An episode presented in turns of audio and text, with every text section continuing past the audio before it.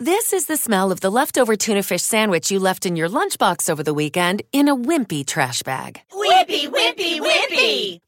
Blech! And this is the smell of that same sandwich in a hefty, ultra strong trash bag. Hefty, hefty, hefty! Ah, smell the difference? Hefty Ultra Strong has Arm & Hammer with continuous odor control, so no matter what's inside your trash, hmm, you can stay one step ahead of stinky. And for bigger jobs, try the superior strength of Hefty Large Black Bags.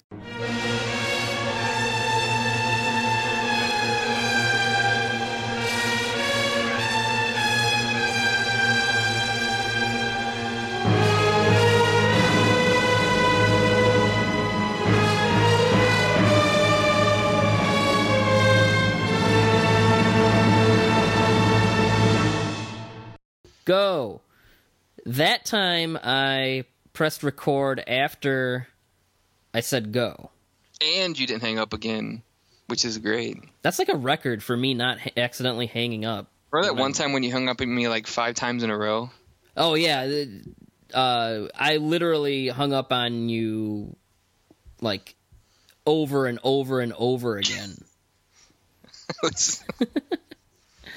um. All right. Well, this is Kaiju Transmissions. Uh, my name is Bird, and you may know me from my other podcast, If It Bleeds, We Can Kill It. And this is the podcast where we look at giant monster movies and Japanese uh, science fiction, fantasy, and horror films. And we try to have a damn good time doing it. Isn't that right, Matt? That is correct. This is actually going to be an awesome episode because I'm really, really excited about the, the movies we're going to be talking about. That's- and Ooh. and I'm excited about a special guest who is with us today named Tom, aka Jelli, who uh, I'm just going to let him do his own introduction because he's probably better at it than I am. so, I've decided I want you to call me Tug Speedman. Oh. Tug- um, Have you seen Tropic Thunder? it's been a while since I've seen that. That's Ben Stiller's character. Uh, okay. That's that's one of the only things I remember about. All right, movie. Tug, we'll go for it. And introduce yourself. Uh, this is Tom. You may recognize me as Jelli from the Second Run podcast. Um, and and this episode, I'm I'm all about this episode too. So, um, I'm excited to to get some positivity out there before I likely uh have a strong Stroke. strong amount of vitriol towards. Uh, what's that name of that movie? Shin, Shin Godzilla or Godzilla. I thought you, I thought you said shit Godzilla for a second. I wasn't. I wasn't sure. I uh, and it, like I, I hope it's good, right? Like I We want it do. to be good, Yeah, we all want. and I'm not going to go in.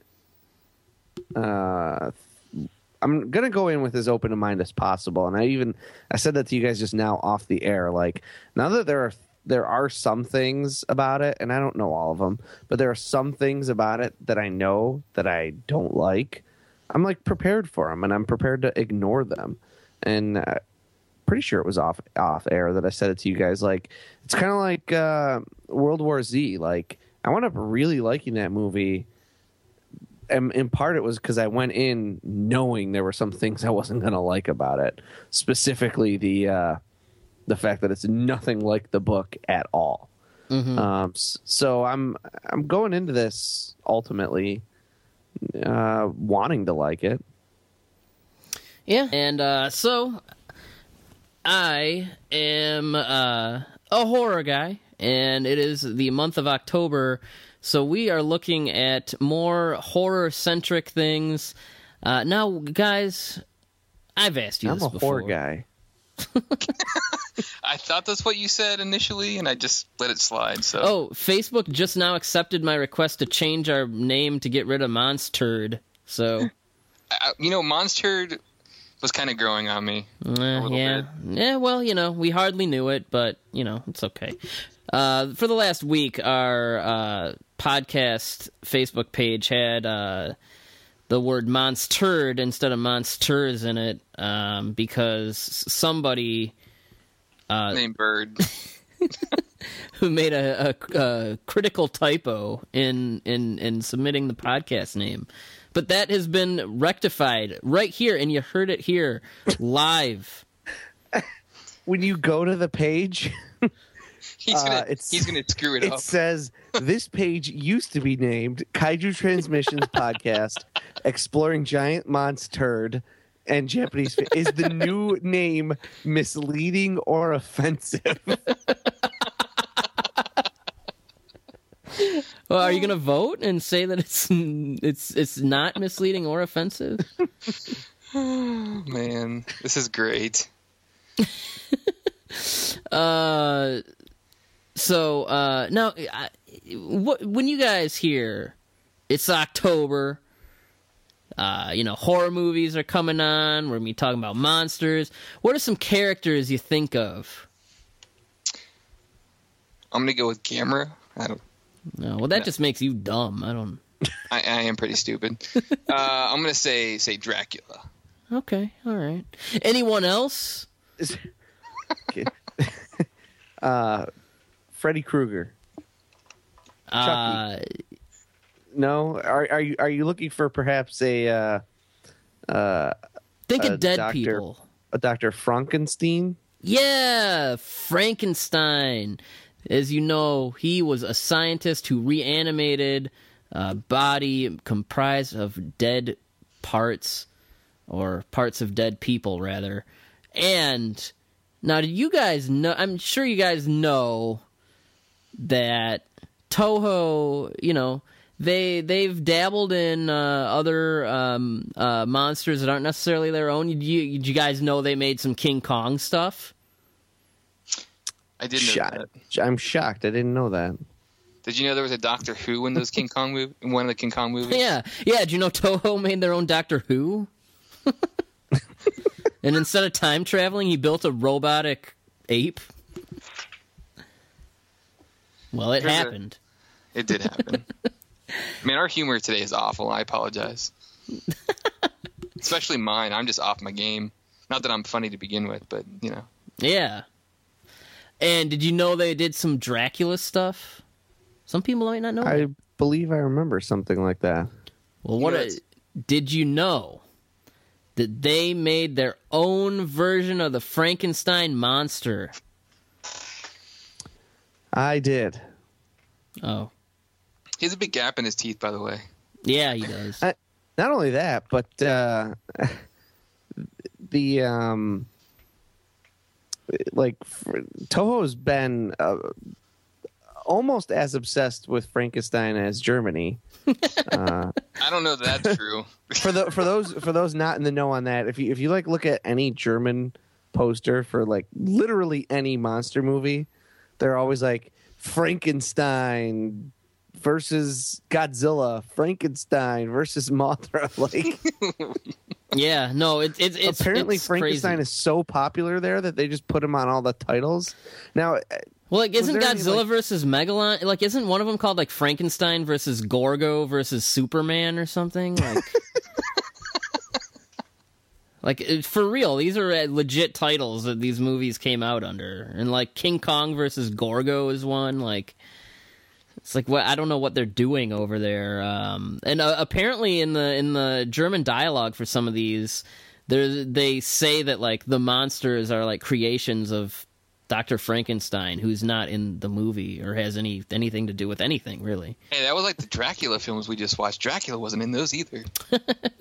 Um, there's a German director named I. I I'm gonna mess up this pronunciation. So, uh, Jörg But Buttgereit, um, who is a horror filmmaker who is best known for the mo- the Necrophiliac uh, series of movies, which is exactly what it sounds like. Uh, not for the faint of heart at all. But he's a huge kaiju fan, and um, he actually did a panel at G Fest where he was talking about the German versions of these movies. Um, I unfortunately missed that panel, but yeah, it was just all about how like they, they're just crazy and like they say things that like don't happen. Like the Frankenstein monster created like Gigan and stuff. It's weird. You know, they actually made uh, the Gamera films, and they actually used Godzilla's name in the Gamera movies for the German titles. What's up with that? What I don't know. what's wrong with the Ger- like why are Germans like getting everything wrong in these movie titles. Um, so uh, But Toho tried to make a, a Frankenstein movie well before they ever made one. Yeah, there there were a couple that they wanted to make. Um, well, first of all, uh, if you really want to trace back the origin of this, um, we uh, go back to King Kong versus Godzilla and Willis O'Brien, who was stabbed in the back um, by John Beck. His original idea was King Kong versus Frankenstein, which would have him fighting a reanimated monster um, created by Dr. Frankenstein. And um, so all the crap with King Kong vs. Godzilla happens. That's done. Um, and Toho still, they really seem to want to make a movie about the Frankenstein monster. Um, the next thing they tried to get off the ground was um, Frankenstein versus the Human Vapor, which would have been a sequel to uh, Ishiro Honda's movie The Human Vapor, where he fights a Frankenstein monster.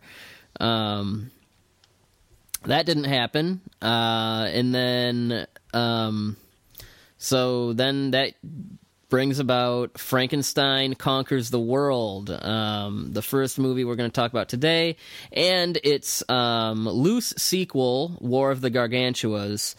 Um, so Frankenstein Conquers the World, um, in Japan known as Frankenstein versus Baragon. Uh, Toho really just couldn't get the idea out of their head to do a Frankenstein, uh, and they they really wanted to do a giant Frankenstein monster. So he's got to have a big dinosaur to fight, um, and that's the burrowing monster Baragon, who Godzilla fans will know immediately from GMK and also appearances in comics, video games, etc., cetera, et cetera. Um, this is what introduces Baragon into the Toho mythology. Um, because uh, we should say that these movies are in the same universe as the Showa Godzilla era, if only loosely. Um, and so, yeah, that's where we get Frankenstein versus Baragon, which, um, as far as I can tell, is more or less directly following probably just the original Mary Shelley story, I would imagine, um, because it is referenced. Um, and so, general uh, idea here is that um, uh, an odd, supposedly Caucasian boy, but uh, is clearly Japanese. Um, a homeless boy is found and um, discovered, and you know, he's in the care of these scientists, and he grows into a a, a, a, a super strong giant.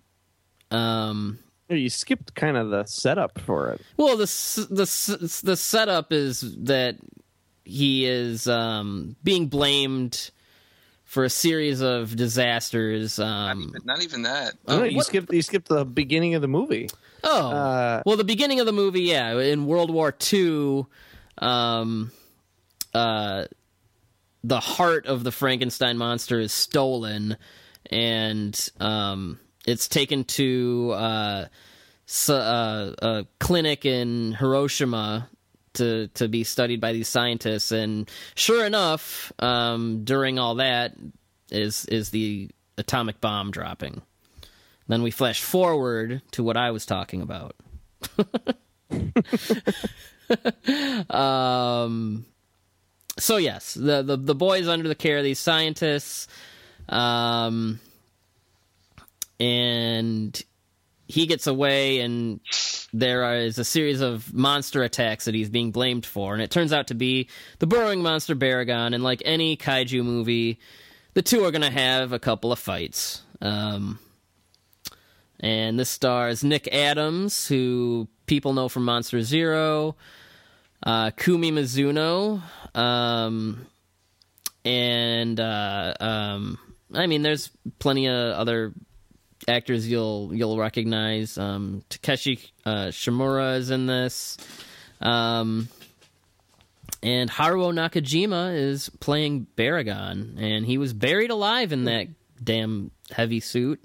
God bless that man. Um, so I mean, I've I've been familiar with this movie since I was I was a kid, um, and I had come into a not even subtitled bootleg of the movie. Um, and that was my first experience seeing it. I know a lot of people caught it on TV the American dub, but um, I didn't.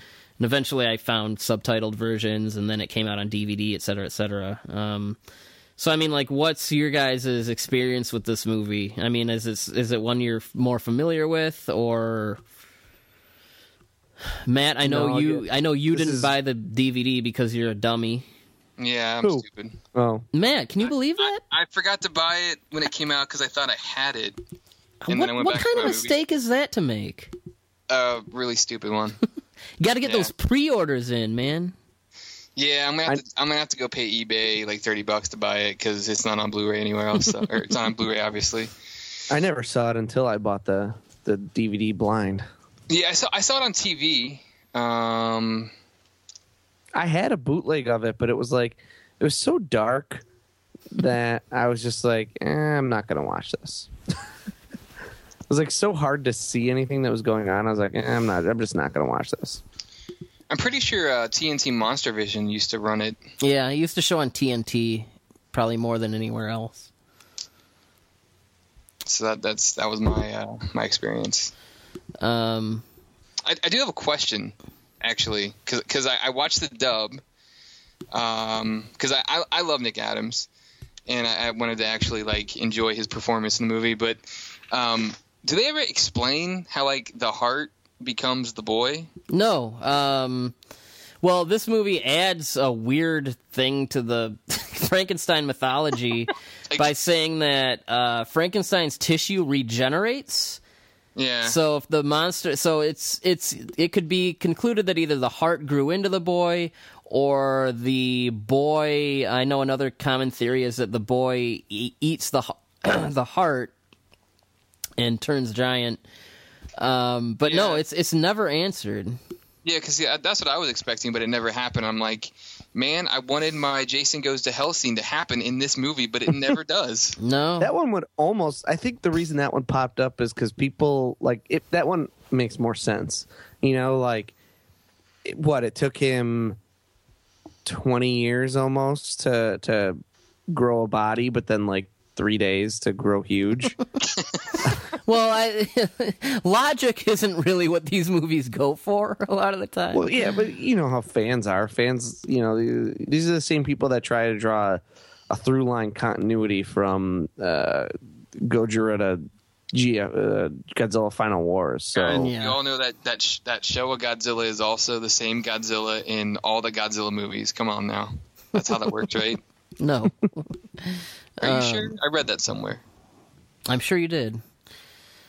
Uh, yeah, it's it's never directly answered. Um, Okay, because I, I thought I missed it, and then I thought, well, maybe the dub cut it out or something, but I don't know. Uh, but um, I mean, well, let's talk about the movie. Like, um, I mean, what are what are your guys's? I mean, I think both of you watched it recently, or at least I know Tom did for sure. Uh, like, um, I mean, where where do you guys stand on this one? I wish I had not watched the Japanese version. Uh, Uh, why? I mean, why is I don't know if we can if we could if you want to save that for later, but but basically uh, the the Japanese version of this movie is is the worst one to watch. Um because you don't get Nick Adams' real performance and you don't get uh the the crazy ending that uh, that the international version has. So it's like if if you want to watch this movie in its more original intended way, you should watch the international version. Well, that ending Uh. never actually came out until it was released as a deleted scene um, on the Laserdisc. Uh, Well, the still. reason why it's called the international version is because that was intended to be the uh, ending that was used for the American release, but upon receiving the ending, uh, the American distributors, who are the ones that requested that he fight a giant octopus, realized that that doesn't make sense, and they wanted to use the original ending. And then yeah, the, the American version has Nick Adams, Um, And that's Nick always yeah, that's always a plus. Yeah, Nick Uh, Adams is awesome. But yeah, that so yeah for for people like giant octopus. What the fuck? It, in the international version, uh, so in the at the end of this movie, the, it's basically like after they fight a chasm. There's an earthquake and a chasm opens up in the ground, and and Frankenstein gets swallowed. Um, kind of a lame ending. In the in the uh, international version, the earthquake happens, but it's because this giant octopus suddenly emerges out of the ground, and then they and then they fight, and then he drags him into the ocean, and it's it's weird and bizarre, and comes out of nowhere, and it's you know more in this this bank uh, where Honda is just obsessed with giant octopi, but uh, it's it's cool. um, but yeah, those are the two versions I'd watch. But uh, no, this this movie in general is is awesome. Nick Adams is uh, is really really magnetic. Um, the the the moment there's a moment eh, where he's uh, he's grilling. Uh, I think he's actually grilling hot dogs for uh, Kumi Mizuno, and he's wearing a, uh, an apron that's like all stars and stripes. It's hysterical.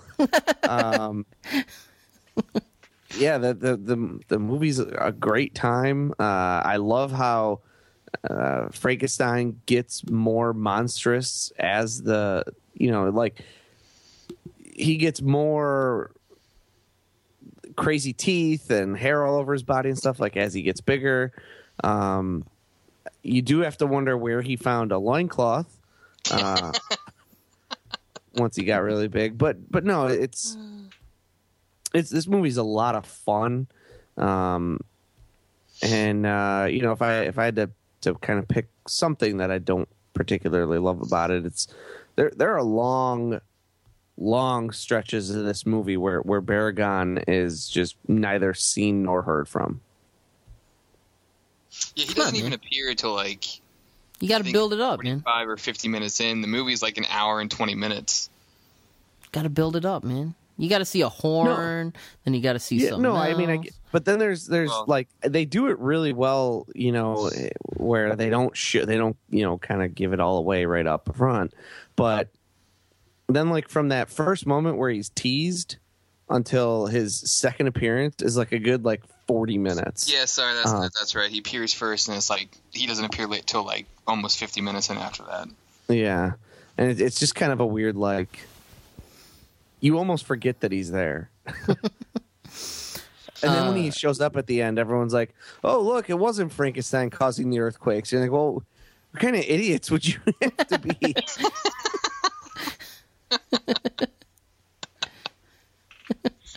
Well, they also think he like attacks that uh, barn and like Like- Yeah, the pig or cow or whatever. Yeah. um uh now as we said this is um a Honda film. Uh, and it's it's the mid 60s so um you know you still have Tsuburaya uh kind of in charge of the effects um and I mean a lot of the the main players uh Yoshio Tsuchiya again shows up um and uh Tadao uh, Takashima, who a lot of people probably know from King Kong versus Godzilla, is like the third scientist with them. Um, and uh, so, yeah, a lot of familiar faces turn up on here. Um, uh, it, I mean, for me, this movie is just a really, it's really just a lot of fun.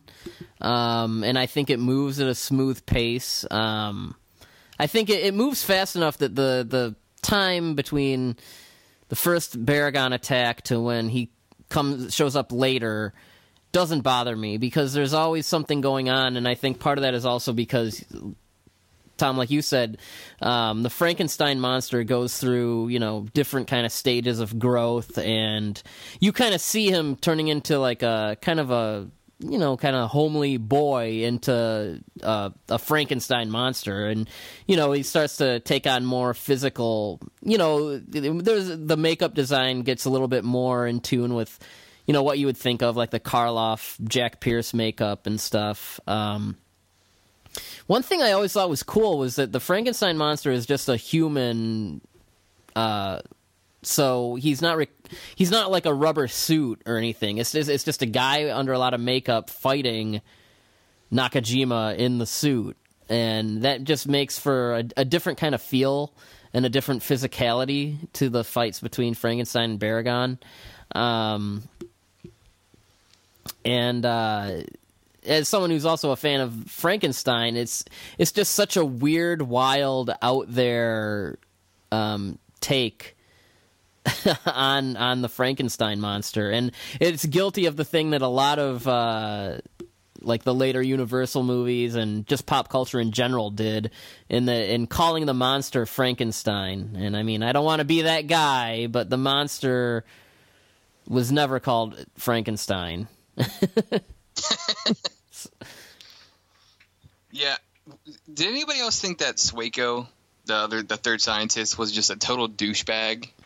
He like- uh, he meant he well see uh, he he means well but he's kind of just like he's an asshole but he doesn't really realize he's being an asshole um like he goes and and talks to the scientist that was in possession of the monster's heart and the scientist is like, well, you know, the Frankenstein monster. He's like, every, I mean, again, this is the f- only Frankenstein movie I've ever seen that has this. But he's like, well, everyone knows if you like uh, cut off one of his limbs, it'll grow back.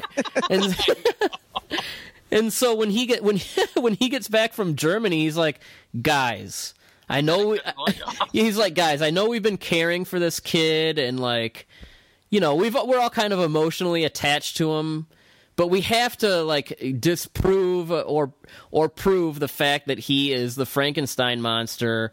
And they're like, "Well, how do we do that?" He's like, "We we need to cut off his arms." and they're like, "What?" No. And he's like, "Guys, I know it's I know this sounds crazy, but we got to we we got to cut off his arms. Let me cut off his arms." And everyone's like, "No, stop it. We're not cutting off his arms. Why would you do that?" yeah, and then he actually goes and he tries to do it himself, and, and then bringing the reporters to like sort of capture all the the stuff that he's doing is actually what causes Frankenstein to get free. Because Not only was he going to cut off this kid's arms and legs, because he says he's going to cut off his arms and legs, and, and not only is is he planning on doing this, he's planning on doing it in front of reporters. and they're going to take pictures as he's doing it. This guy is awesome. What? It's not an. It, it's cra- it's not enough for them that he grows to be like ten feet tall at the time. They're like, "Look, we got to cut his arms and legs off. Oh man! And then someone's even like, well, what if you're wrong? What if he's not the Frankenstein monster? And he's like, well, oh well. I don't know. I got my arms and legs. yeah, he's like, oh, it's not my problem. Who cares? he's like, well, then we'll know. And it's like, oh well, I'm glad you'll know. Uh, And then, you know, at the end, obviously, Frankenstein has that moment where he saves his life during the battle with uh, Baragon. so it's kind of like one of those redemption things. I mean, I, but but seriously, he deserved to die. He, just, he, he deserved to die. um, I, why does he want to cut off his arms and legs? Why can't he cut off like even like the A tip finger? of yeah, like a finger? Like what? That's that's what I kept thinking. I'm like, seriously, you couldn't just like snip off a part of his finger or something? If You need to do yeah, you need to turn him into a stump. I don't- um. I, and I, I do want to give props to this actor who's playing the Frankenstein monster. Who, from what I understand, I don't think he was actually an actor. Um, uh, but he was awesome, and on like uh, with just acting under the makeup um, and everything. I really think this guy did a good job, uh, and I mean, you know, no, he's not a he's not Boris Karloff, uh, or um, you know, a, Or white. yeah, or white. Uh, but no, I mean he he's not, uh, you know, a, like Karloff or even Christopher Lee playing the, uh, you know, playing the monster. But he probably is one of my favorite cinematic versions of the Frankenstein monster. It is a it, for this type of performance, um, a nonverbal, you know, movie monster. I, I really think that he he really did well. Um, and I'm not sure what he did before or after. Um, I know he wasn't really an actor, and um, yeah, I, I- think that guy knocked it out of the park. Um, and it's it's obvious that he's definitely taking a lot of cues. I mean, he's basically basing his performance off of Boris Karloff. But I mean, if you're gonna base uh your uh, base it off of anyone, I mean, might as well be Boris Karloff, who's the best. Um, and uh, this movie just has it has a combination of of things in it, and that's why I like it so much. I mean, it's definitely has the um, the Honda '60s like golden era of kaiju film feel to it, but you also get um, influences from, I mean, obviously, like I just said, the Universal films. Um, with the the lab in Germany and the World War II stuff, um, you get like set design that's right out of like the Hammer horror films, and um, you kind of put all those together um, and add a little bit more of an exploitation type of angle than a lot of the the kaiju movies of the time. And you just have a really fun uh, movie that I think a lot of people could probably enjoy. Um, I know I know the idea of a giant Frankenstein monster is probably going to be a big pill for a lot of people to swallow, but once you get over that, you'll find that this is actually a pretty well crafted uh, monster movie. Um, and I know that there's a famous book that came out that was like the 50 worst movies of all time or whatever, and this movie was on there, pretty much just based on the conceit that it's a giant Frankenstein, and that's silly. Um, but uh, I think it's actually a very well done movie. Um, and the characters, um, like uh, Nick Adams' character, Doctor Bowen, and uh, Kumi Mizuno, like they're all very they're very likable, and you know you really get the feel that they're really trying to take care of this kid. Um, and uh, I know um, Shiro Honda this was a, another movie that he was particularly proud of. Um, and uh, yeah, I mean this this is just a good time, and I think uh, not only if you're a kaiju fan, but if you're a fan of you know the the Frankenstein mythos or monster movies in general, this is definitely worth checking out. Yeah, I I love this movie, and uh, by the way, Baragon is why? Why? Hold on, hold on. Yeah. Why? Why did you just say Baragon all fucked up like that? Because I'm I, I have to do that at least one, like one time every episode. I have to screw something up. I've never Baragon. even you've never said it that way ever, and then you just pull I know, that out of your. I know, ass. but like that's my thing. I have to like somehow mispronounce a name, and I say like Hesse. Hi, I don't know. I, I just high C. I like. I don't know. I just have to high C, like up. the the the drink. Oh, I used uh, to say it like high C all the time. Hey, say. Heisei. I know it's Heisei. I'm just saying I have to screw it up somehow. Bargain. Baragon. I just say it differently all the time. If it if it comes out wrong, my apologies. But the monster itself, one of my I'm glad they brought him back for GMK. I just love the monster design. It's a great design. I love Baragon. I'm also kind of sad that like the suit just got like utterly destroyed by Ultraman 25 times. well, he was supposed to have a bigger role in Destroy All Monsters, and the suit was pretty much unusable. Well, yeah, it's because they like slapped on different heads on the Ultraman suit and or on Yeah, the. Baragon suit for Ultraman just to kick the crap out of over and over and over again. Um, but lo- love the monster and the the miniature effects in this movie are great. Like the the the scenes, and everybody gives the horse scene crap, but um, most of the effects are, are are great. And there's some excellent match shots where like the people running in the foreground and um, Baragon actually like coming through like the the A-frame housing and stuff where people are partying. That's a great shot. Mhm. It's one, one of my favorite shots in the entire movie. Yeah, one of the reasons it works is because the the scale is Small. unique. Yeah, it's like small. you know like it's that it's it's a weird it's a kind of a weird mid-range that that toho otherwise like i don't know if they ever really went with anything uh in that like they're they're only like 25 feet tall you know like i say only but like i mean they're they're not you know 150 feet tall. Um and so that that makes the scale totally different. It makes the miniatures you know totally different and everything. And it's it winds up having a really kind of cool unique feel. Um Baragon gets uh eliminated in one of the more visceral ways that you, that you'll see in a in a kaiju movie. Um, n- not that it's gory. It's just, I mean, uh, you don't get a whole lot of neck snapping in in in kaiju movies, and uh, and yeah, you know, one one thing that just just struck me is, you know, the the people who think that like some kid, random kid, uh, ate Frankenstein's heart and that's what turned him into Frankenstein, like. Uh, I, I guess the reason it doesn't work is that they specifically do state that he's Caucasian. Yeah. Yeah, where's a random random random white kid. yeah. it's pos- It's not impossible. The uh, the the the subtitles call him a white boy quite a bit. Also the uh the, the hilarious in the dub the the guy when they go to Germany to meet the the doctor. His accent is hilarious. Does the whole like welcome to Germany like he does just so bad. Yeah. um.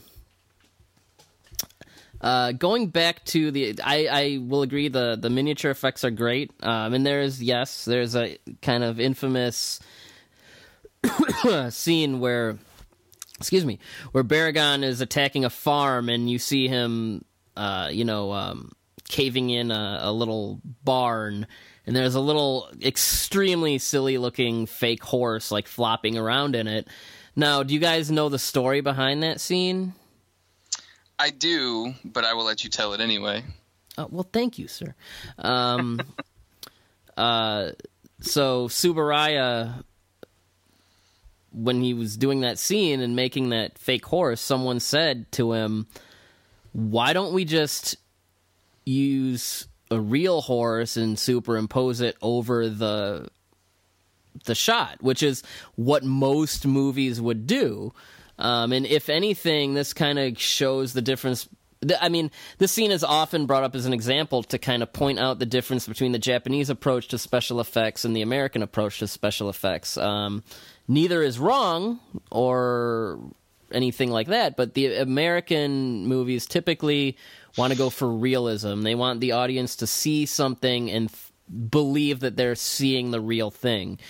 Whereas the Japanese approach is more or less, um, you know, very detail oriented, but they are going for kind of effect and visuals, uh, interesting visuals over something that is true to life. Um, and this, so Tsuburaya said, "Well, I want to use the puppet horse because it, it looks more interesting. It's more fun."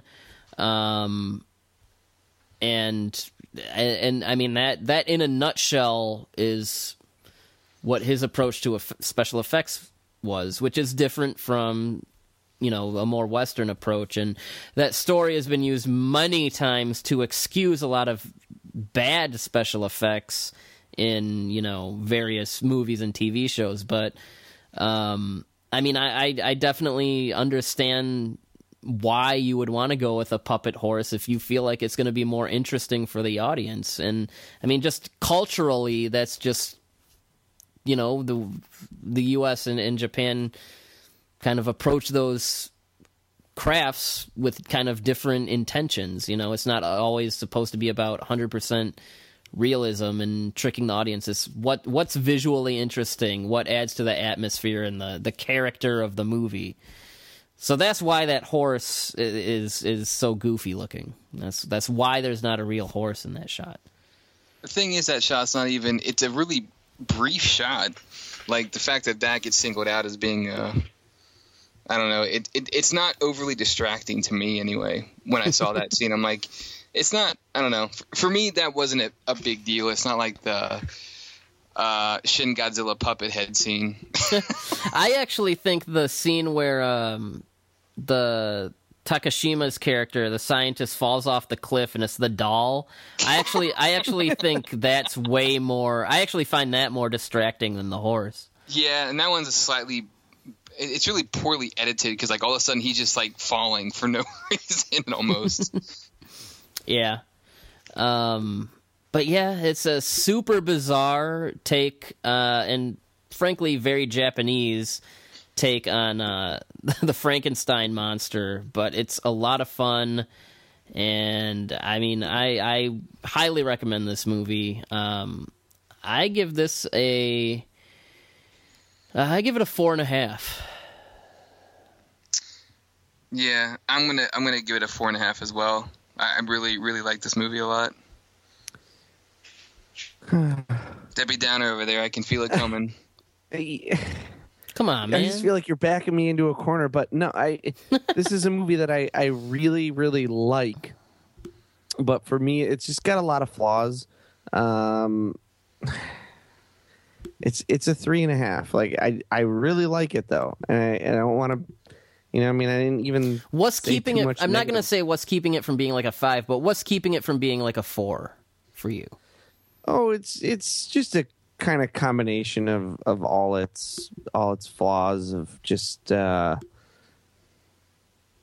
you know the the, the be- between some unconvincing effects work and and some uh some you know kind of what I think is somewhat poor handling of Baragon and um just a, there's just a few things that just it listen it, it's it's a, it's like a high three and a half though you know like it's bordering on a four uh because because it it does have a lot unique to it like i was talking about where uh the scale is so unique and and bird you mentioned like the the how unique it is to see like just kind of like a a dude fighting a monster basically um and and that's all that's all like kind of points in its favor but but also then for me almost points against it is that it's a dude fighting a monster because that also kind of plays into uh, a bit of a uh, it looks more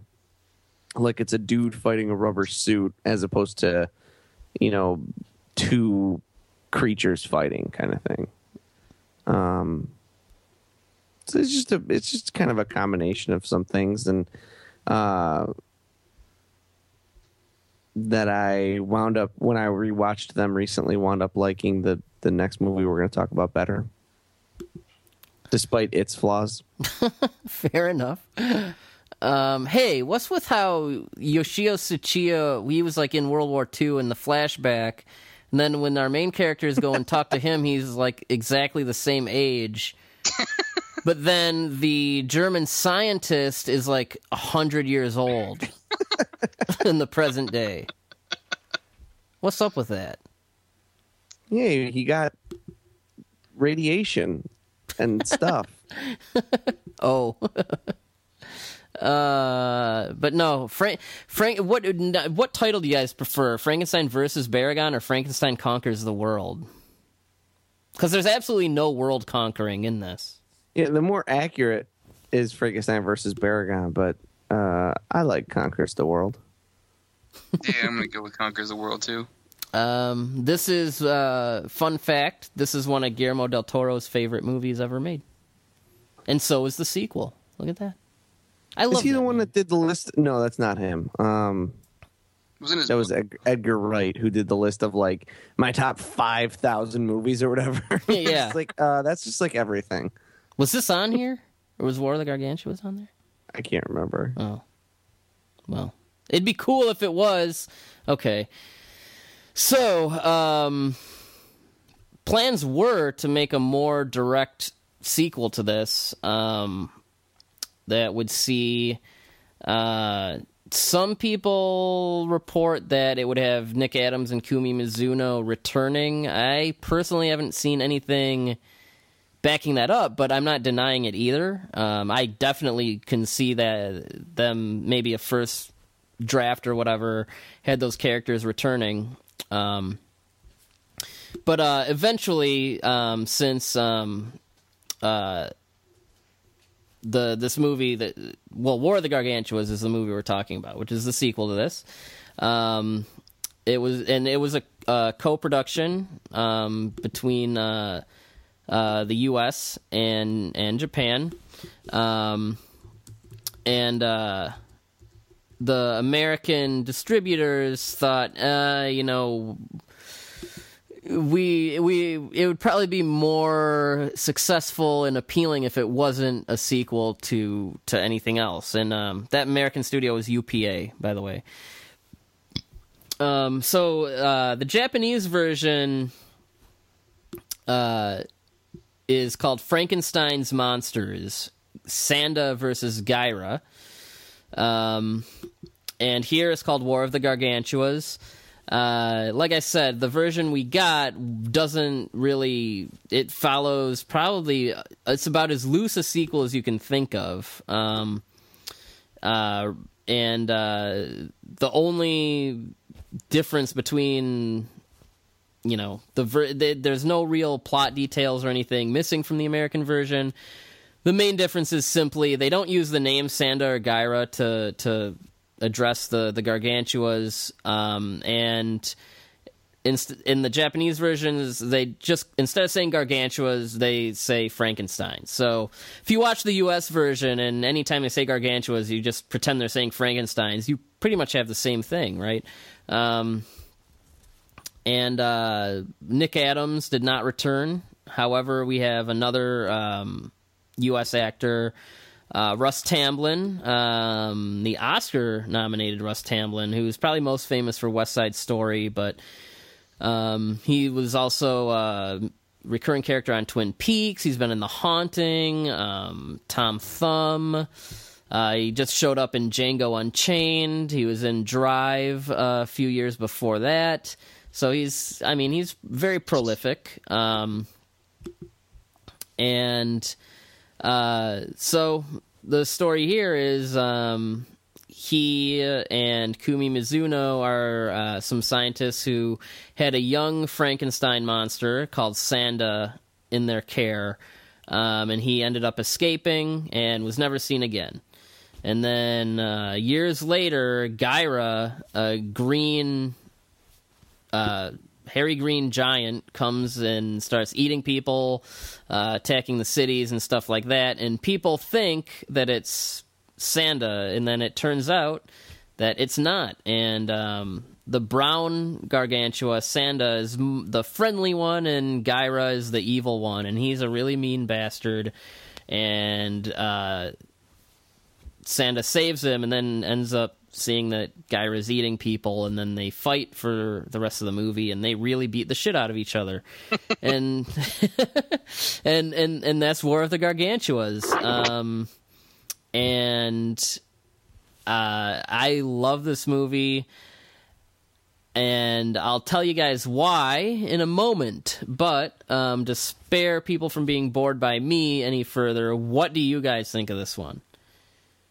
I love it. You you also forgot to mention the giant octopus fight at the beginning, And yes, they're the giant octopus. Uh, which is awesome, by the way. yeah, well, I mean, they they had that giant octopus for that unused version of Frankenstein, and hey, why let a, a good monster prop go to waste? Um, and god damn, that giant octopus. This is this is a third movie that thing's been in, and and I don't know, man. They they were really all about that like, for some reason. I like I like how like Gyra sort of it looks like he's saving the ship, and then like he d- beats the octopus up, and then he just destroys the ship afterwards anyway. yeah. Yeah. But uh, movie's great.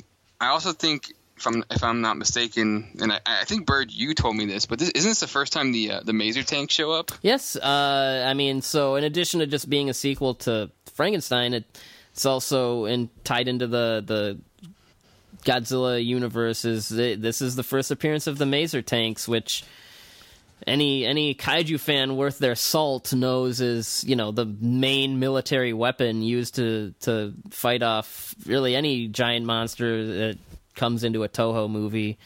Um, so yeah, it, it has its place firmly in in the Godzilla universe, and um, and you know the other Godzilla movies. Um, well, really, just uh, Godzilla against Mechagodzilla in 2002 uh, made a direct reference um, to uh, to Gyra, um, and uh,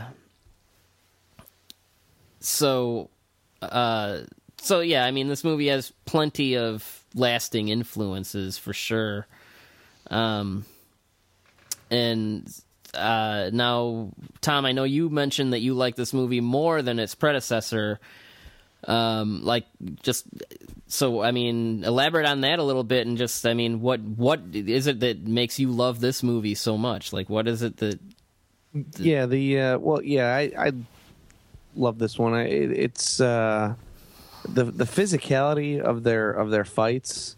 Um, Oh my you know, god, they're great. It's it's brutal. Um, it, the- it, it- no, I've never seen a giant monster movie before or after that has a fight like that, and it- like you really get the feeling that the two gargantuas hate each other, and I mean the, they're throwing each other through buildings. They're picking up giant ships and hitting each other in the head with them and it's really it's something that you you won't that you didn't see before or since. Um and uh i mean uh well one person who is obsessed with this movie is quentin tarantino um who uh he who he did he put this on a list that he put together um of the best sequels uh, of all time as one of his favorite sequels, and he even went into a thing about how it's weird how like it's a sequel over there, but over here it's just like its own thing. So he knows his stuff. Um,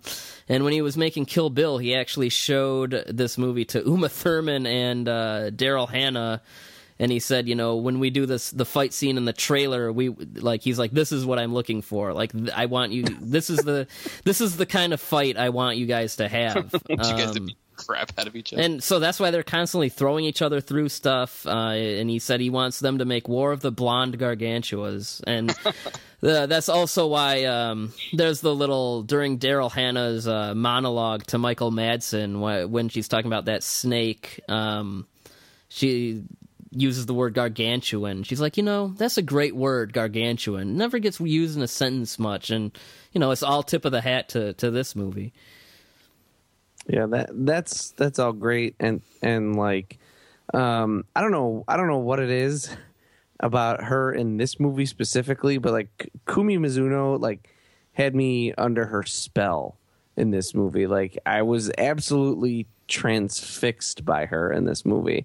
I don't know if it's if it's the the the outfits they got her wearing or what it is, but I mean, and I also think her character is actually a little more integral um, in this movie than than she is in uh, in Frankenstein Conquers the World. You know, I know. Well, I know in Frankenstein Conquers the World, she's like, oh well, he won't do anything if if I'm there. But like in this one, uh, it just seems like she has a better, almost a better reason to be around, and that that's probably dumb of me to say. Um, but it's this movie just kind of ha- hits ticks all the the the the boxes that that you look for in a movie like this. And um i don't know it's just got like like the the fun like like silly stuff like the the little kid dressed like the the little brown sanda you know bef- like in the flashback. And uh i mean just also like the the different personalities of the gargantuas and how the you know the the green one uh, Gyra lives in the water and the the other one is basically the abominable snowman. Um, that's a re- like a really cool concept and a really cool idea. Um, I, I Gyra eating people is like I mean that's that's unnerving. You know, uh, it works for me and it, and it definitely makes him hateable and you know you mentioned it like they throw each other through buildings and they hit each other with tanks and and boats and like this movie really lives up to its title as the war of the gargantuas because it i mean it feels like just an all-out war that they're having. Um and so yeah it just it just all well it it mostly really really works for me. I mean there's definitely uh a couple of major major flaws for sure. Um, yeah, and uh, to um, add to the point about the fights, um, the Green Gargantua Gyra is played by Haruo Nakajima, who was in the last movie as Baragon and most famous for playing Godzilla. And after Godzilla, this was his favorite role. He loved playing Gyra, and he he is you know someone who is also like a stuntman. Just being able to get in, a, I mean, playing an evil, a monster that evil was cool, but also just the things he could do in the fights was something that you know was so different for him. And you know that's why like he he just loved doing this movie so much. Um and uh i mean you can really like god like i th- those actors in the, those suits like They beat the crap out of each other. oh my god yeah they do I mean, you think about like the the Kong flipping uh, Godzilla, the judo flip. Like that happens a couple times in this movie. They're just flipping each other. One of the best things about this movie too is when the, the the sets when they do put each other through buildings. It's happening repeatedly, like over and over again. They're just pushing each other through stuff, and um, and it's like the longest battle ever. I, I can't think of a longer battle in in a movie. Um, I, I don't know. Maybe maybe you guys can. I can't think of a longer battle in a Toho movie.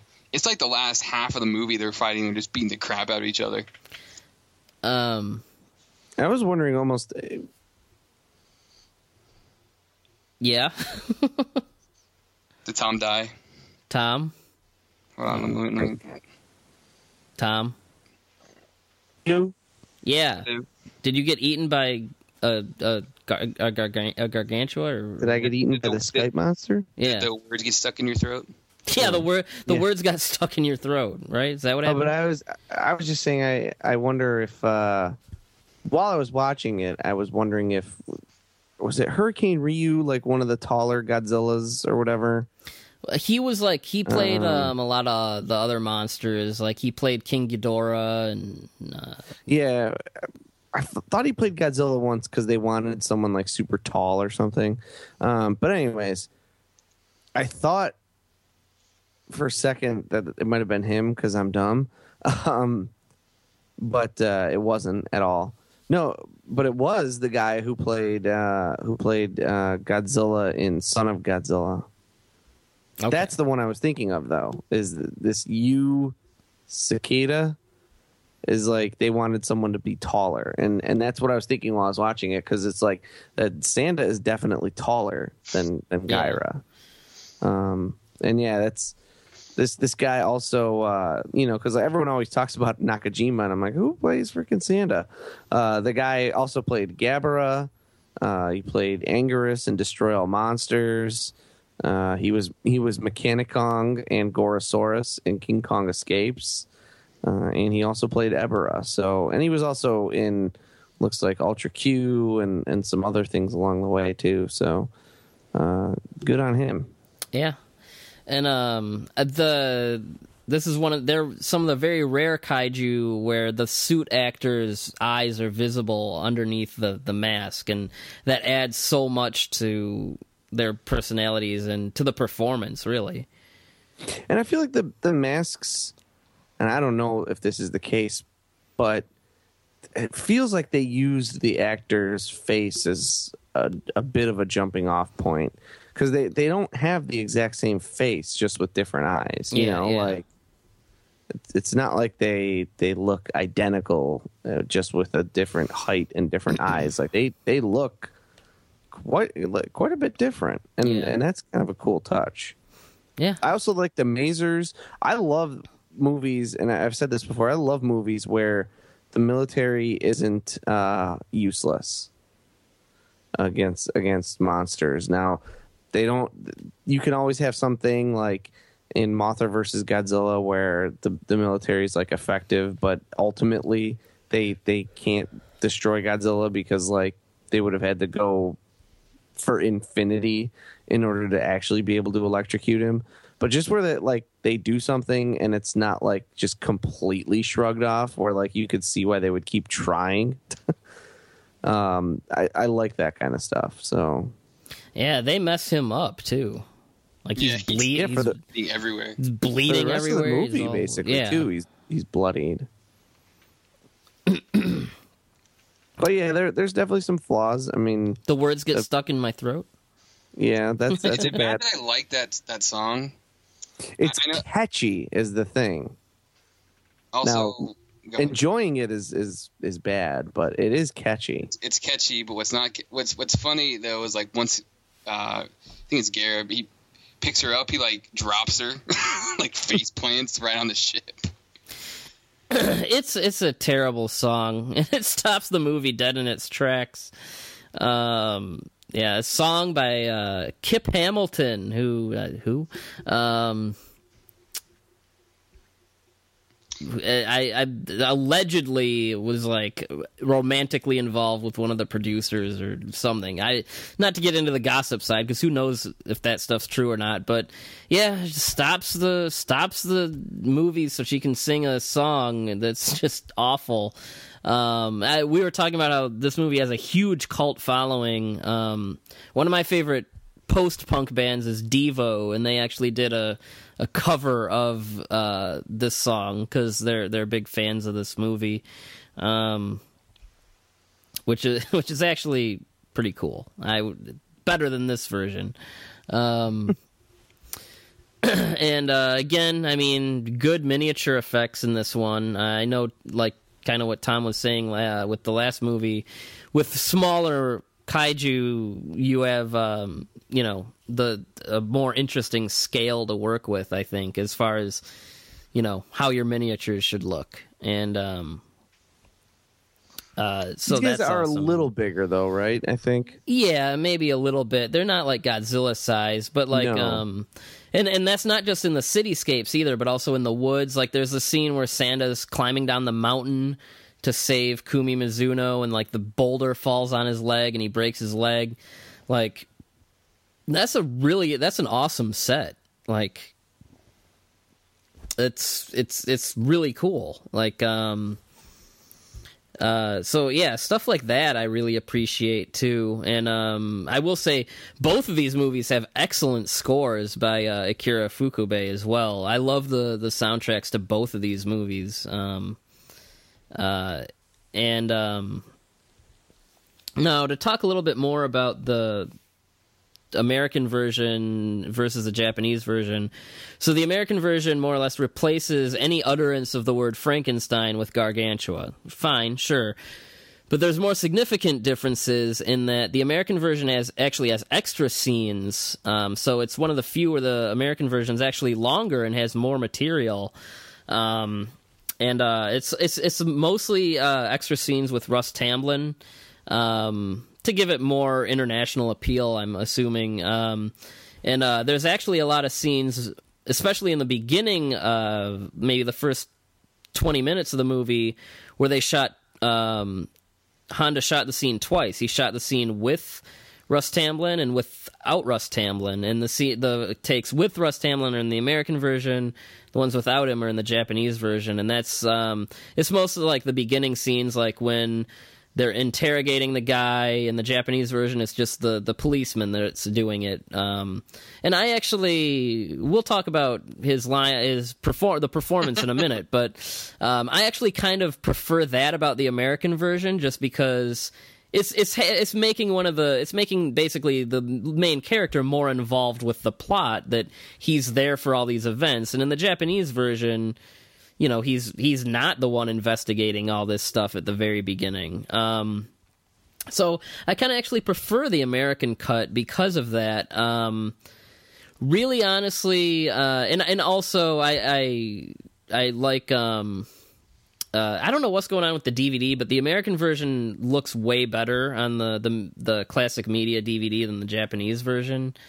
Um, and now the Japanese version, I like the the carryover from Frankenstein with calling the monsters Frankenstein's, um, and uh, the American version unfortunately replaces a lot of the Ifukube score with really generic stock music. Um, one of the things that really probably my only big criticism of this movie is the the the military setup sequence must be one of the longest ones in any kaiju movie. Uh, I mean, they're, they're always long, but this one just feels like it goes on forever. Now, in the Japanese version, at least during that whole setup there's an awesome Ifukube march behind it. In the American version, they replace it with the most generic music cue, and it just keeps repeating and repeating and repeating, and it honestly drives me crazy. Um, but overall, I'd give the slight edge to the American version. Um, but I mean, it's one where both are really just as enjoyable because it's a great film either way. Um, now, have either of you watched both versions? And if so, do you have a preference? I have not. I've not seen the Japanese version. I'm, I'm sure I will eventually. Um, Yeah, I've actually never seen the Japanese version. Yeah, I mean, like I said, it's it's um, less scenes with the the Tamblyn character, so he's not doesn't really feel as involved, and it's just you know using the the word Frankenstein rather than Gargantua. That's the big thing. Um, I like Gargantua better, by the way. I mean, I like them both, but Gargantua does sound cool. I will, I will admit that.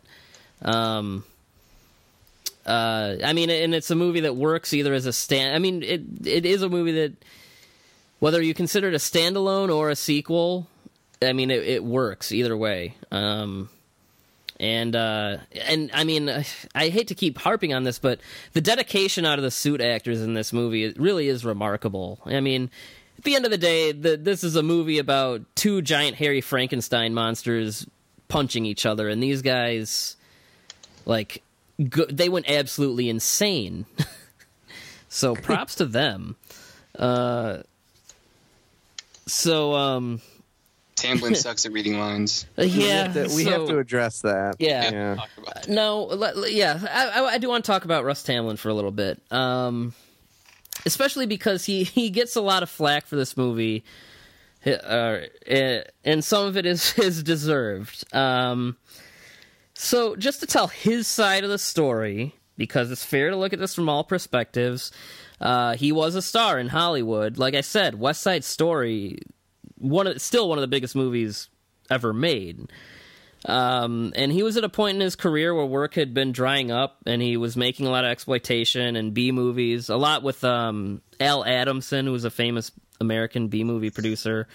And like a lot of these guys, Nick Adams included, I mean, a lot of these Hollywood actors, when work was starting to dry up, I mean, they would take offers from, you know, for for things like this. You know, uh, um, a, a lot of Italian movies uh, had former Hollywood stars in them, and yeah, I mean Japanese movies as well. And I mean, so I mean his career is kind of faded at the at this point in time and he's like well you know at least i'll get to take my wife to japan and you know it could be fun. But i mean uh, he always had kind of a sour attitude towards this movie because it kind of really it's the most famous movie in a real lull in his career. And so for the longest time he didn't even see the movie.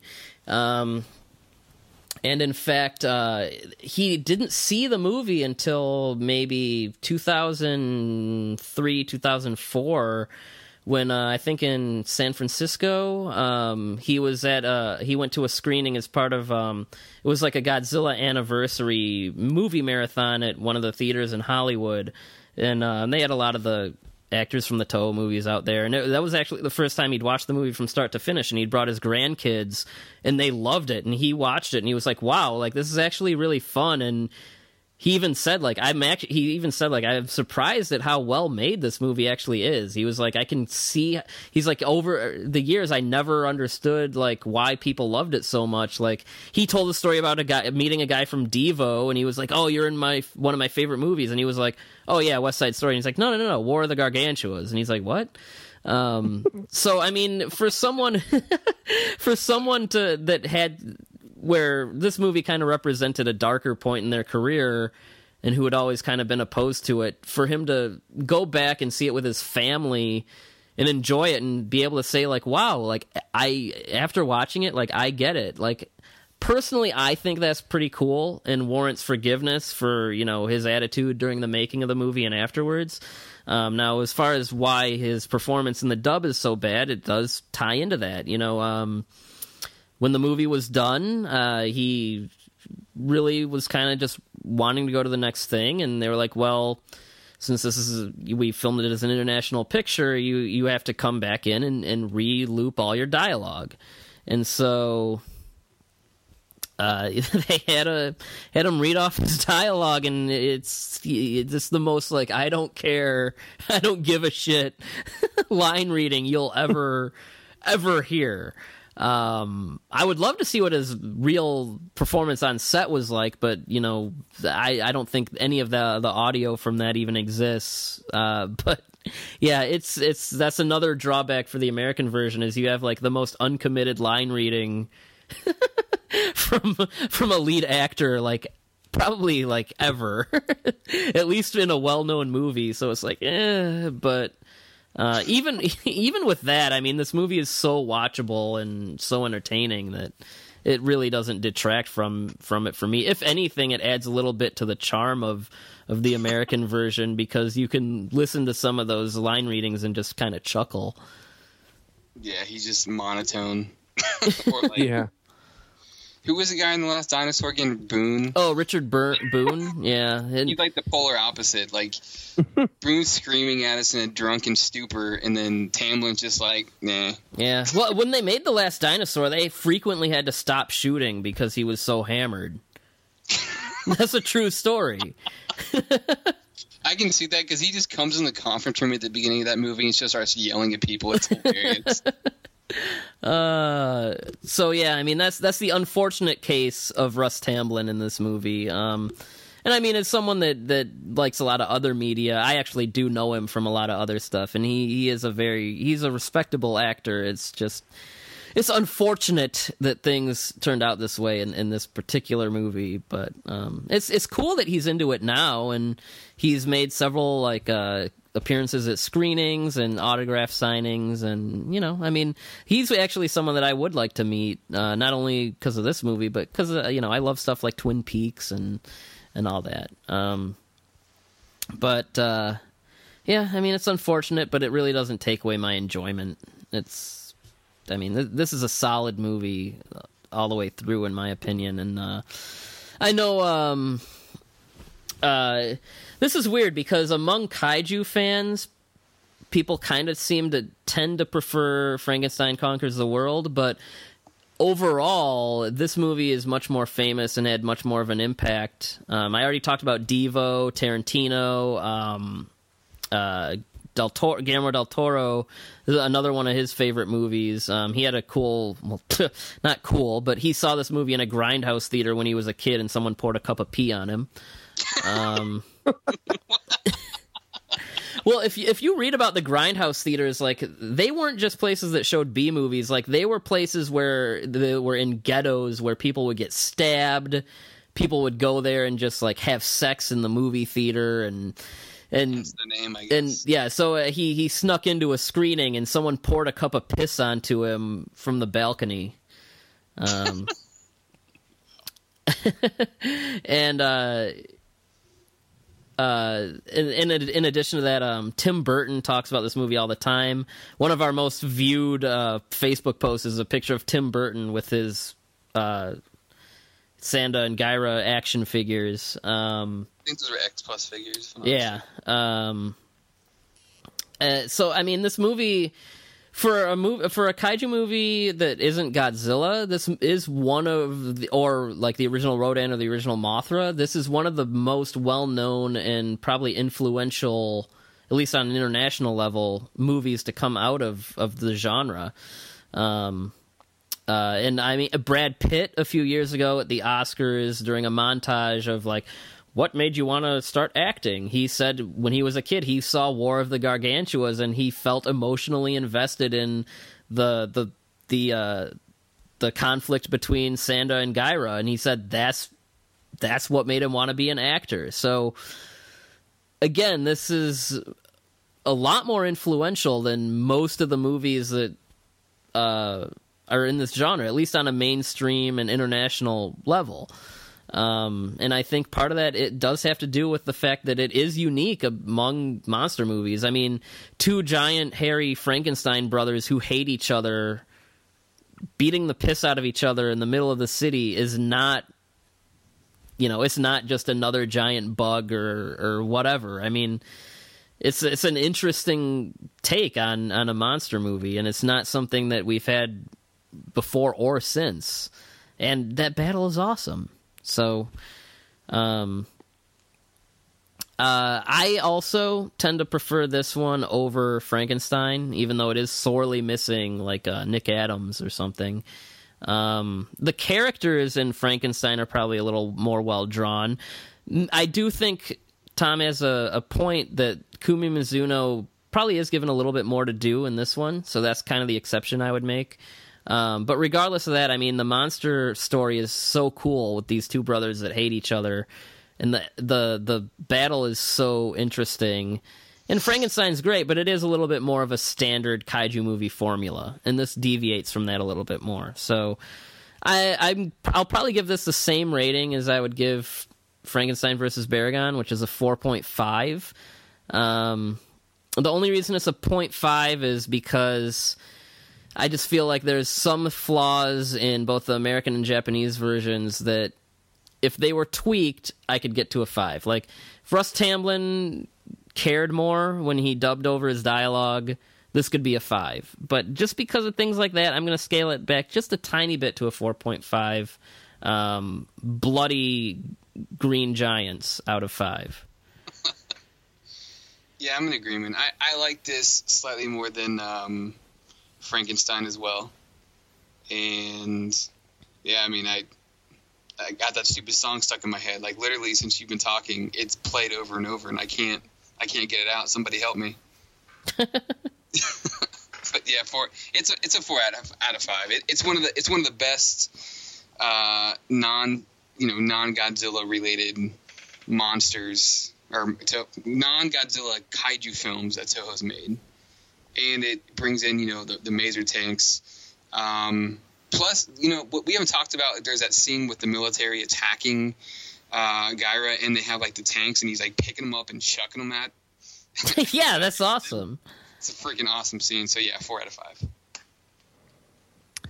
And uh, yeah, I'm gonna I'm gonna give it a a four myself, and yeah, four four words stuck in my throat out of five. Uh, yeah, it's back in my head now. Thank you, Tom. It's uh, yeah, it's just it's fun, uh, and you know, like if if Russ Tamblyn's if if Russ Tamblyn's performance were were a real thing, it, it, it, would it would easily be a four and a half. You can always watch the um, Japanese version and avoid having to deal with him, though. That's true. Uh, it, it, that would easily make it a four and a half. It would be playing with a five at that point, and then I think uh, to get to a five, you'd, you'd need to to uh, you need to introduce some uh, unintentional. Well, not I don't know about unintentional, but I think it'd be great if like Gaira was standing behind her while she was singing like the whole time. Um, or or if he like came in behind her and was like, uh and like just ate her like halfway through the song. Um, that would be and and then uh and then also like the the ending i think uh, uh you know uh, it's that it's that whole thing of like that the ending that I don't like in uh, Son of Godzilla or not Son of Son of Kong also, where you got like this this cool thing happening and then they're just like yeah just swallow him into the ground with a volcano that like forms in two seconds that is like literally yeah. out of the ocean in in a matter of 30 seconds like honestly i wouldn't i would have not minded if they like brought the Masers back and were like, uh, we just got to kill both of them this time, you know, like uh, because Sanda just destroyed a whole city too, you know. So I think there that something could have been done to make that ending a, a, a, little bit better, and, and you know you could fix those three things and it'd be a five. Uh, um, uh, but yeah, it's it's it's a lot of fun. Well, you know, there was a a different ending that um, I, I think it was probably budget or something where that they they didn't get to do, but so they were going to get swallowed by the volcano, but the lava was okay. So just gonna interrupt myself briefly. This movie was written with Ishiro Honda by Takeshi Kimura, who was the kind of outcast, more uh, had more of a cynical view than Toho's other big monster movie writer, uh, which was Shinichi Sekizawa. So his original ending for this movie had them being swallowed by the volcano. Then the lava from the volcano was going to spread to Tokyo and destroy the city.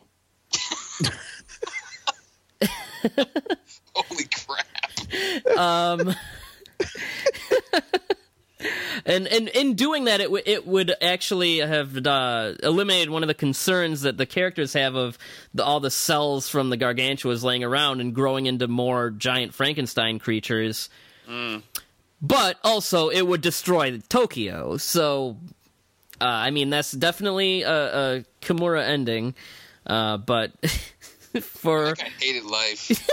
yes um but yeah they they they they opted not to do that um now I, I mean we're talking about how much we love the movie but um unfortunately uh Ishiro Honda himself um uh was very proud of Frankenstein but he he wasn't as thrilled about um how this one turned out for whatever reason. I, I don't have anything that tell where he really goes into um, any kind of detail. Um, but he, someone had asked him at some point what he, he thought of, of this movie, and he, he just said, you know, he he did he finds the movie to be a little bit on the boring side, and um, he he felt like uh, it didn't have um, as much heart. Um, uh, I have here a quote that apparently uh, comes from uh, something he told Guy Tucker uh, in regards to War of the Gargantuas. He said, "I found this one a little boring. I'm glad people like it, but the the film uh, really doesn't feel like it has much heart." I was mainly interested in the idea of cloning, uh, which is a social issue now, and you could make a great scientific drama about that. Um, so, I mean, I don't know if I would say he was disappointed with how the movie turns out, but it sounds like it's not among one of his favorites. Yeah. Kind of um, stepping away from that for a quick second and going back to something that you were talking about earlier. Um, Nakajima's performance is so very un-Godzilla like. Like, there's a couple moments where his mannerisms remind me of his performance, maybe like in Gigan as Godzilla, but like everything that he does is so erratic and very upbeat. And um, I think that's one of the reasons I also love this movie is because it's so different from all of his other work. Like it's just he, he's just all over the place and very uh, demonstrative with his like with all the way he moves his hands and his and like you know they have that like exchange in the city where um, Sanda and Gaira are they're trying to fight and Sanda's trying to actually not fight him at first. He's just trying to calm him down. And like you don't see that. So like that's kind of interesting that Honda would talk about like kind of a, a, a almost like a lack of heart. Because like you I see that in the monsters. Like the monsters are clearly having this I don't know Sanda is and he would like to Yeah, I, I I can see how maybe the human element maybe lacks some of the heart is some of the other movies, but I think I think yeah, the heart is more in the monsters in this movie as opposed to most of the other movies where you know it's it's the human story that has the the heart there. Like the the heart of Frankenstein conquers the world is in the human characters uh, quite a bit, and here it's it's almost exclusively with the monsters. yeah thanks Russ Tamblyn Yeah, asshole. no, I, I, I, he seems like a cool guy. I, I'd love to meet him at, at a convention or something. Maybe he'll come on the podcast. You never know. it's true No, it's, it, you know, it's just one last thing, just a final random thought is I remember when Matt and I actually watched this at the same time and we were messaging each other. And, uh, you know, then the movie they were, they were talking about like, oh, all the cells that could potentially, you know, make more, uh, make more gargantuas. And I'm just like, I don't know if uh, at what point people uh, like Japanese filmmakers finally realize that uh, cells are like microscopic and and not gigantic. but, uh, it, it was definitely later than 1989.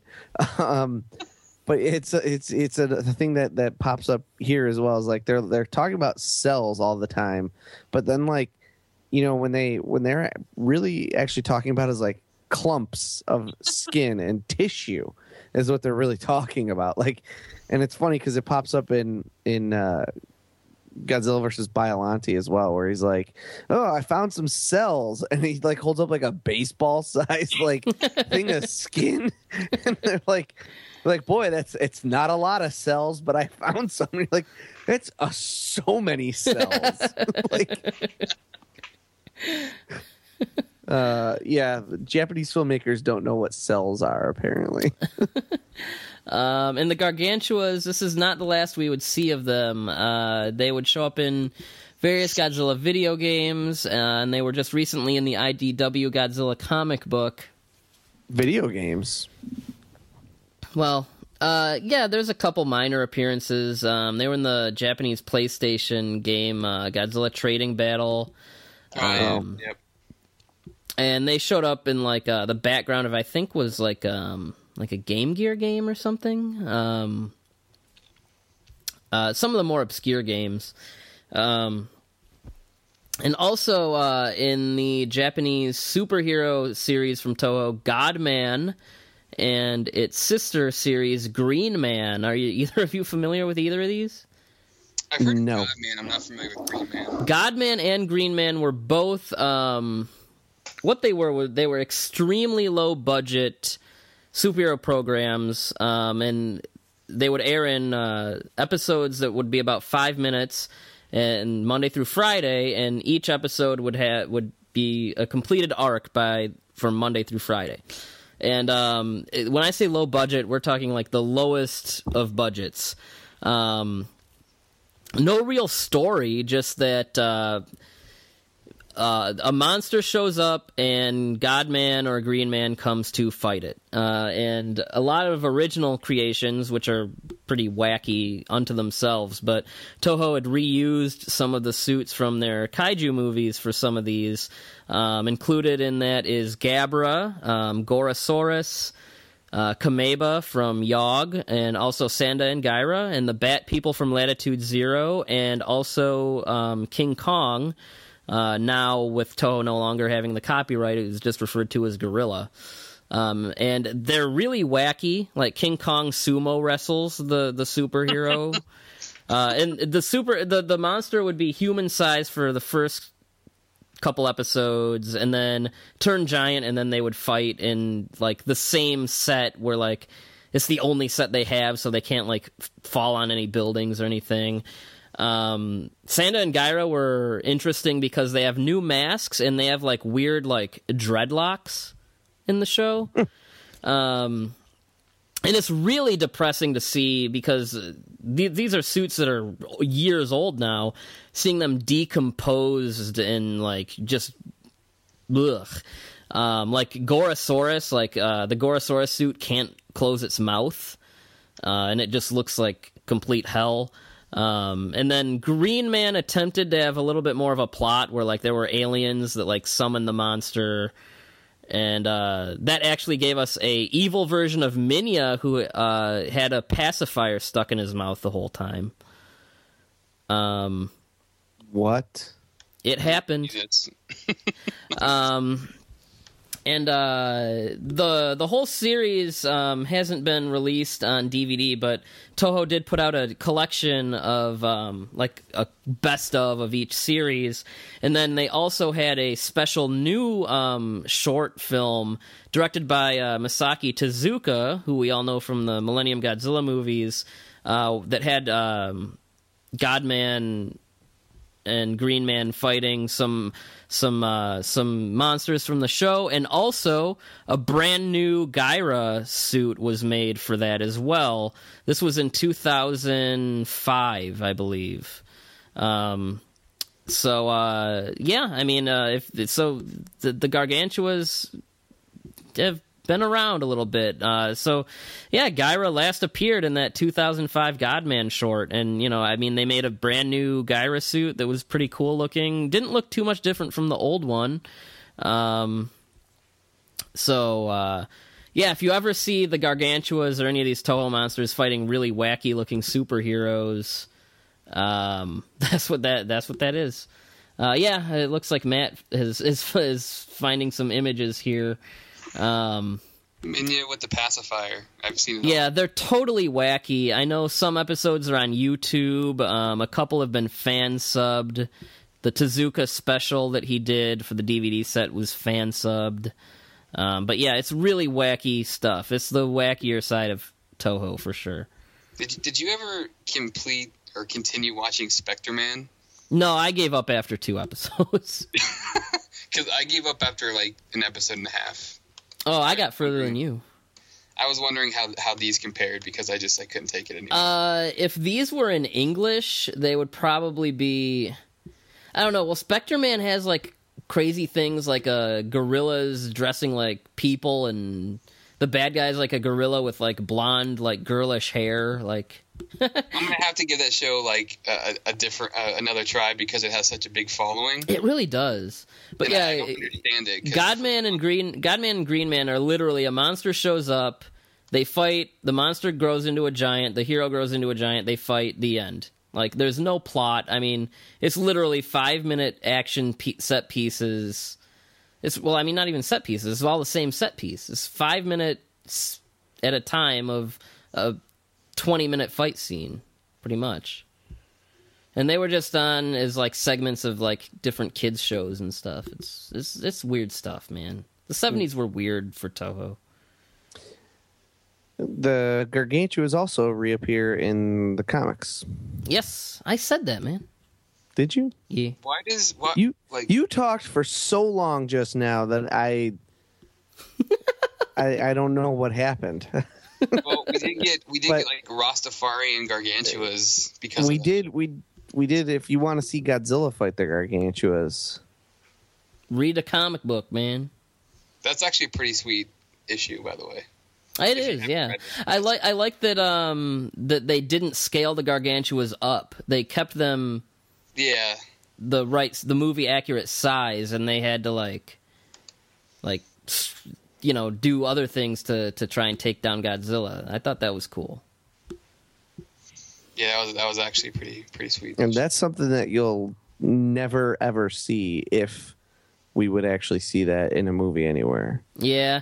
Well, and You know, I mean, um, at one for a point, lot of reasons. well, at, at one point, Toho did want to follow up with uh, Godzilla versus the Gargantuas, but like many like um, late '60s into '70s Godzilla movies, it just never happened. But it's something. I mean, it's cool that the comic did it because it is something that fans have wanted for ages. We'll probably get Bagan first. Bagan. Why do people love that stupid freaking monster? I don't get it, man. It was dumb.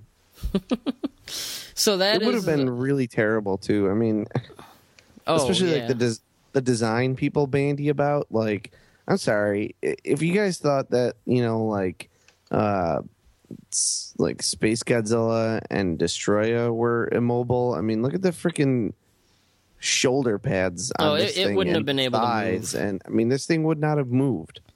No. Um. All right, so I mean that's Toho's uh, take on the Frankenstein monster, War of the Gargantuas, and Frankenstein conquers the world. If you're a kaiju fan, there is absolutely no reason why you shouldn't have seen these movies like yesterday. So acquire them, uh, it, do whatever it takes to acquire them, and uh, thank us later. Yeah, I'll say the only reason would be just uh, cost prohibitiveness. uh, Well, there are less kosher ways of finding these. I think War of the Gargantuas you can actually still get. Oh, cheap. easily, yeah. That it comes in that two pack with uh, Rodan, and it also has that awesome documentary that Norman England did. Um, and yeah, you can usually get that from like for like ten bucks, and it's well worth it, man. Yeah, that one looks like you could still get uh, relatively inexpensive, but and it's also on Amazon Video. Yeah, there you go. Uh, Frankenstein conquers the world. I don't know. Oh yeah, you, that DVD, you're you're You're out of luck. It's only man. fifty bucks. There's one for there's one for thirty, I think, on eBay. Dibs, dibs. I'm, I don't know. You should do it instead of buying all those damn toys. Buy that Alright. instead of a toy. My wife would probably agree with you. You'll get more enjoyment and use out of it than a, a toy. It's just going to sit there. Maybe. All right. Well, we've covered Frankenstein conquers the world, War of the Gargantuas, and the very bizarre post Gargantua's life of Sanda and Gaira. Is there anything that you guys want to add? Anything that we uh, want to go out on? Any last words, Matt, Tom? What do you think? What do you got? Uh, thanks, Tom, for joining us. Yes, thank you very much. Yeah, thanks for having me on. Um, this may or may not go up before uh, the Shin Godzilla review, um, but that's going to be interrupting our pleasant October uh, uh, viewing. Um, but Well, I mean, being- there's a lot of horror elements in that movie from what I have gathered so far. yeah, true enough, sir. All right, guys. Well, uh, uh, thank you for listening, and uh, yeah, we will head out now. Goodbye.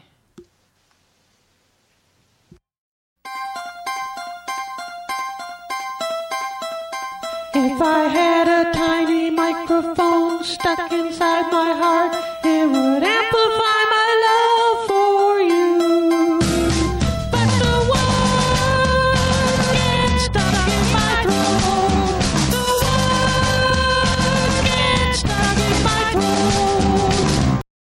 This episode is made possible by PWC.